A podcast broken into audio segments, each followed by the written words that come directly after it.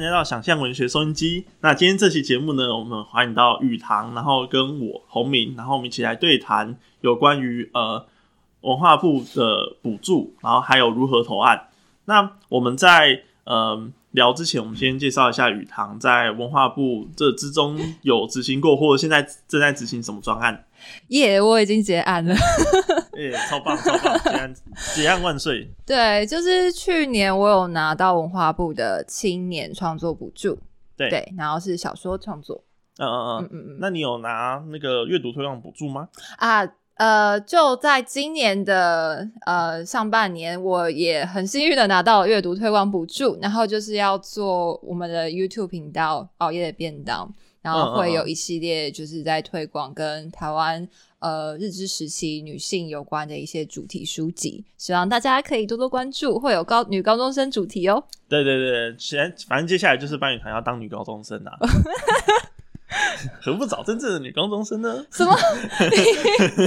没有没有，只要心中是女高中生，永远就是女高中生。那我们就会好奇啊，就是哎，那么那么多琳琅满目啊，然后千奇古怪的题目，为什么会成为文化部补助的对象？或者是说，为什么这样子的东西文化部愿意补助给你？那我们就必须要先知道说，文化部希望。你呈现什么东西给他？那我认为，在我们在谈论任何一个东西的时候，我们都必须要先理解它的语言是什么。嗯，就是呃，就是城市语言嘛。那我们就要喂某些东西给电脑吃，电脑才知道我们想要做什么。比如说我们爬虫，那我们要喂它吃一些，比如说呃网，就是说网址网址上面的号码，然后有 key value 之类的，然后你才知道网站要抓什么东西下来。那文化部也是。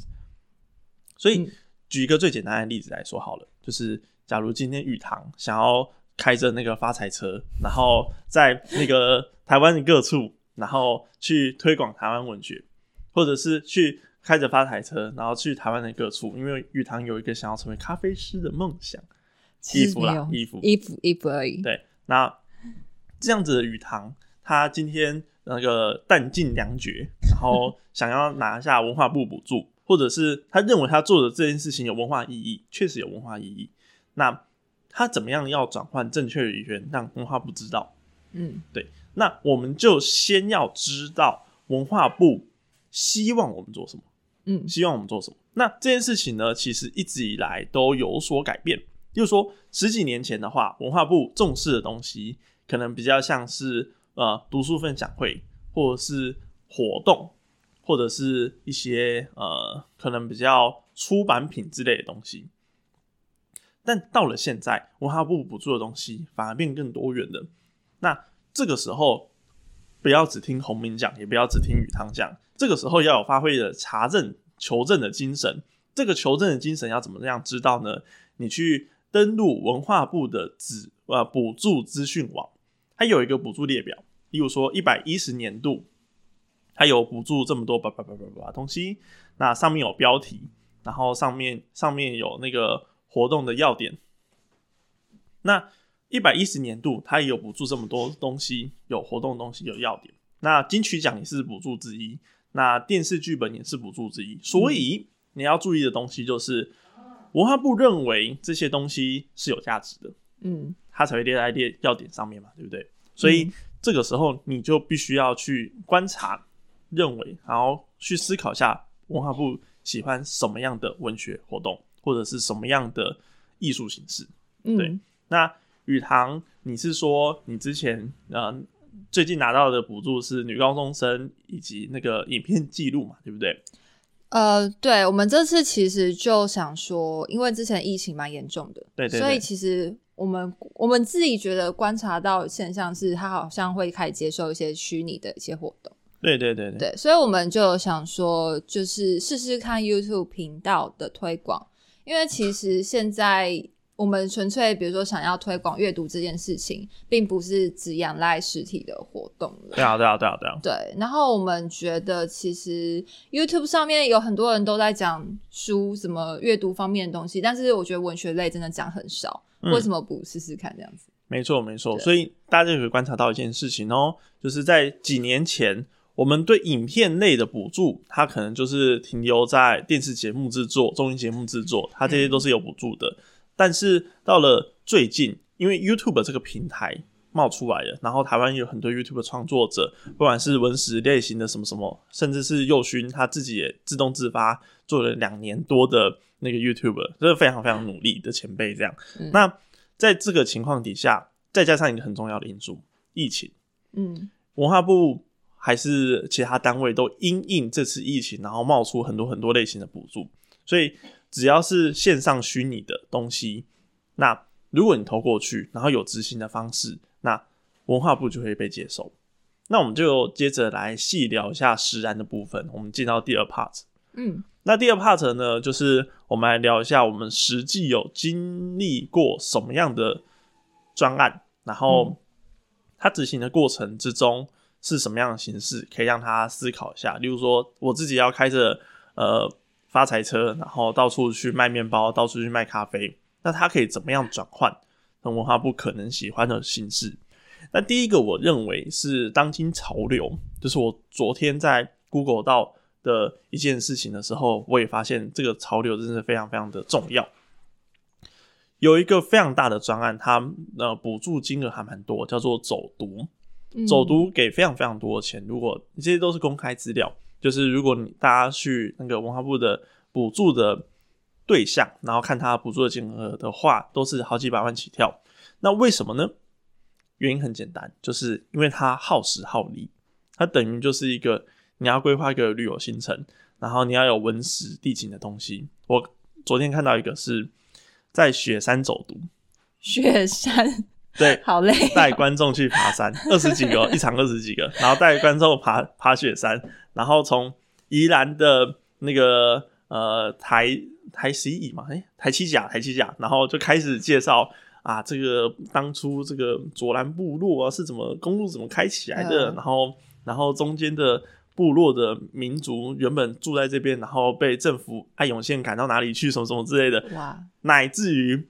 到武林农场爬雪山都在走读，嗯嗯，真的非常非常拼。然后你知道爬雪山，因为雪山是台湾第二高山嘛，所以那样个那样要找到这么专业的呃登山领导，然后要找到这么专业的，就是你要还要帮学员申请保险、入山证，然后还要准备食材，甚至还要什么药品、紧急救援方案什么之类的，嗯，这些东西全部都有办法 handle 之后，你才有办法做走读。所以，我们回到刚刚的案例，发财车。如果你认为你在台湾行脚的过程之中有哪些文化的部分，或是有哪些值得分享的东西，你可以来办走读。比如说，你是内湖女王，所以 这么贵要 所以，我你想要介绍一下内湖为什么那么多山？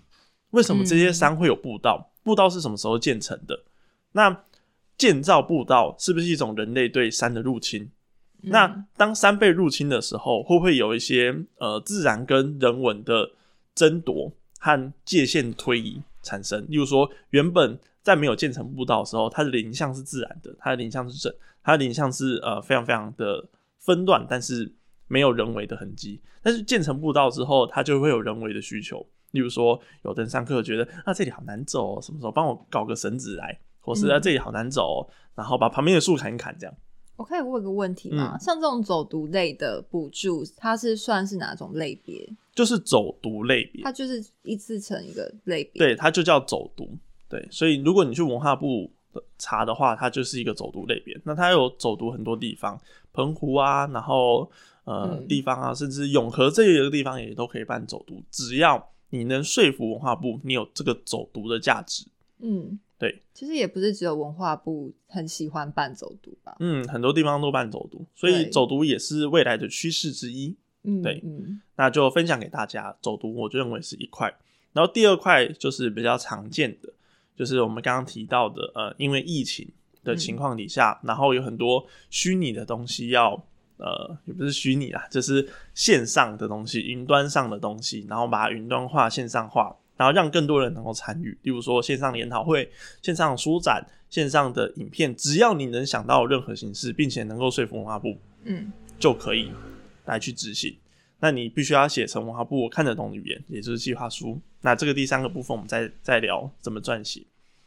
那最后最后，我们还认为还有一个最最最保守的形式。嗯，你，你觉得最保守的形式是什么？写小说就好了。啊，没有没有没有，写小说我觉得是非常不保守其实，真的吗？相对不保守。我觉得最后一个最保守文化部接受的呃东西是读书会和分享会，啊，对啦演，讲这类是最传统的，最传统的。但是文化部这个东西还是不会放手。对，对对对，就是你只要跟他说你是找哪些哪些讲师，然后你要举办哪些哪些课程，嗯然后你要做怎样怎样的分享，那你就可以让大家就是参与这个文化活动。那也都很好想象，因为行之有年嘛，对，人们在日治时期、清朝时期就有讲学讲堂，对，所以这个东西行之有年，甚至大家义务教育都有讲学讲堂很多遍的。对，所以这个东西比起走读来看更好想象，比起嗯网络世界，比起拍 YouTube 的影片更好想象。对。所以如果你真的不知道要想什么话，那你就开着发财车去演讲吧。但我觉得是不是要抓住特定的主题？对，对，就是你虽然我们讲了那么多种形式，但是其实你每种形式之中，你要想你为什么可以拿到这笔钱，那别人就是跟人家去竞争，所以你要抓很明确的主题。那你有觉得什么样子的主题可能比较容易让文化部去理解？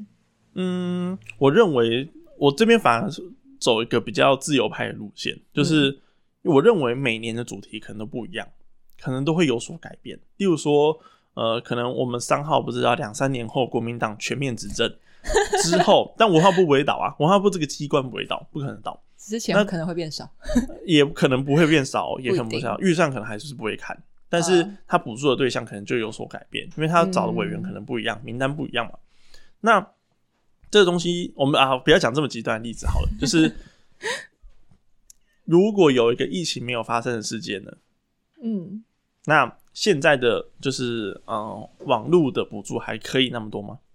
嗯，还是文化部会或是委员会更倾向说，那为什么你不去办实体活动？嗯，实体活动观众可能吸收更直接啊，然后人与人接触更紧密啊。对，但是现在大大家最怕紧密了，不要紧密，离离远一点，通通离远一点，这样对不对？所以我觉得 Meta 都会在变，然后潮流都会在变，所以不管你要什么主题，我觉得进到第三趴，就是你要怎么说服他，你这个东，你这你的主题是有需要性，反而是比较重要的。有些东西的需要性是很显而易见，例如说我们去做历史、文史相关，例如说我们去做白孔的呃白色恐怖，对对对对对，嗯。然后或者是转型正义这个东西，因为大家的论述都行之有年，然后你可以花很少很少的力气说服评审，嗯，说这个东西是重要的，对，这个需要性的坎就很低，可是有些需要性的坎就很高。例如说你要开着发财车去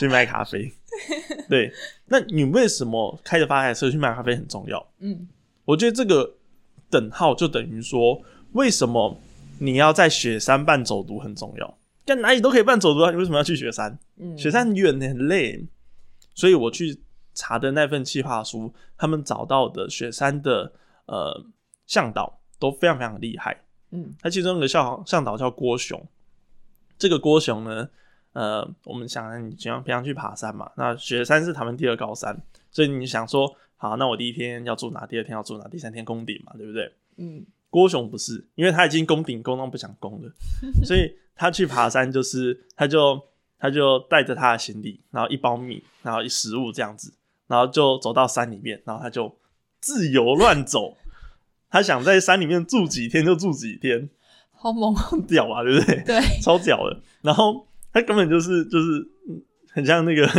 那个那个叫那个球员那什么比尔什么啊贝尔吗？对贝尔，就是就是那个就是跟求生专家一样，而且但他不破坏山林，嗯他就是与山林共处，然后去学习以前原住民的，就是如何与山一起共存，然后如何在这个自然环境底下能够自在的生活，并且能体会到山林带给他的嗯。体会和感触，这个东西就很有文化意义啊，这个东西就很有文化价值。所以你要怎么说服你开着发财车去卖面包这件事情是有文化价值的，我没有办法帮大家想，但是嗯。有一个非常非常重要的坎，那个东西我认为把它定义下来就叫需要性，就是嗯为什么这世界需要这个东西。而且我还觉得有一个点，就是因为是那个人，他才有办法做到这件事，就是是他才有办法去提供这个需求。对对对对，嗯，所以也要想嗯你自己的、你自己的价值是什么。对对对。这样讲，如果这世界只有你一个人开着发财车，然后开到玉山去卖咖啡吗？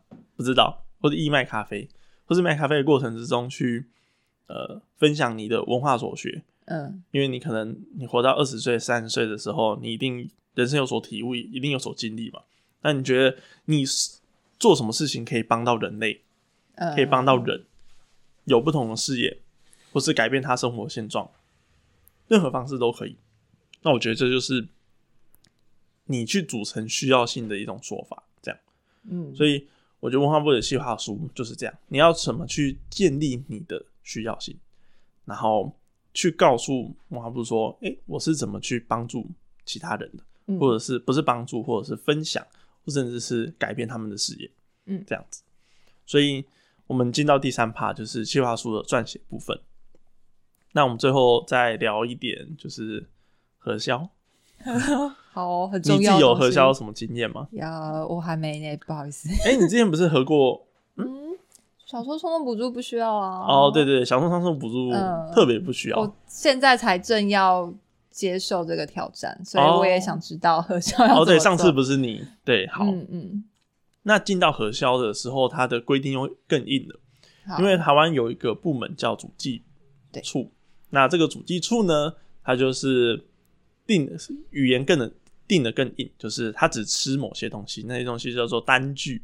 嗯那那些单据呢，还是有限定的用法、限定的做法，所以因为单据在每个机关的接受程度或多或少也不一样哦。嗯有些地方机关可以接受你讲师费是这样这样这样开，然后有些机关你接受单据是那样那样那样开，所以我们在这边建议的方式，最好的方式就是你在补助执行的过程之中，就赶快跟承办人有所联络，你们保持密切的联络是最好的。保持良好的关系。对我觉得良好不一定重要啦，就是嗯对他因为上班，他可能不想接到你的电话，但是他如果现在不接你的电话，他十二月就 就会出包，大家互相所以他还是会接你的电话。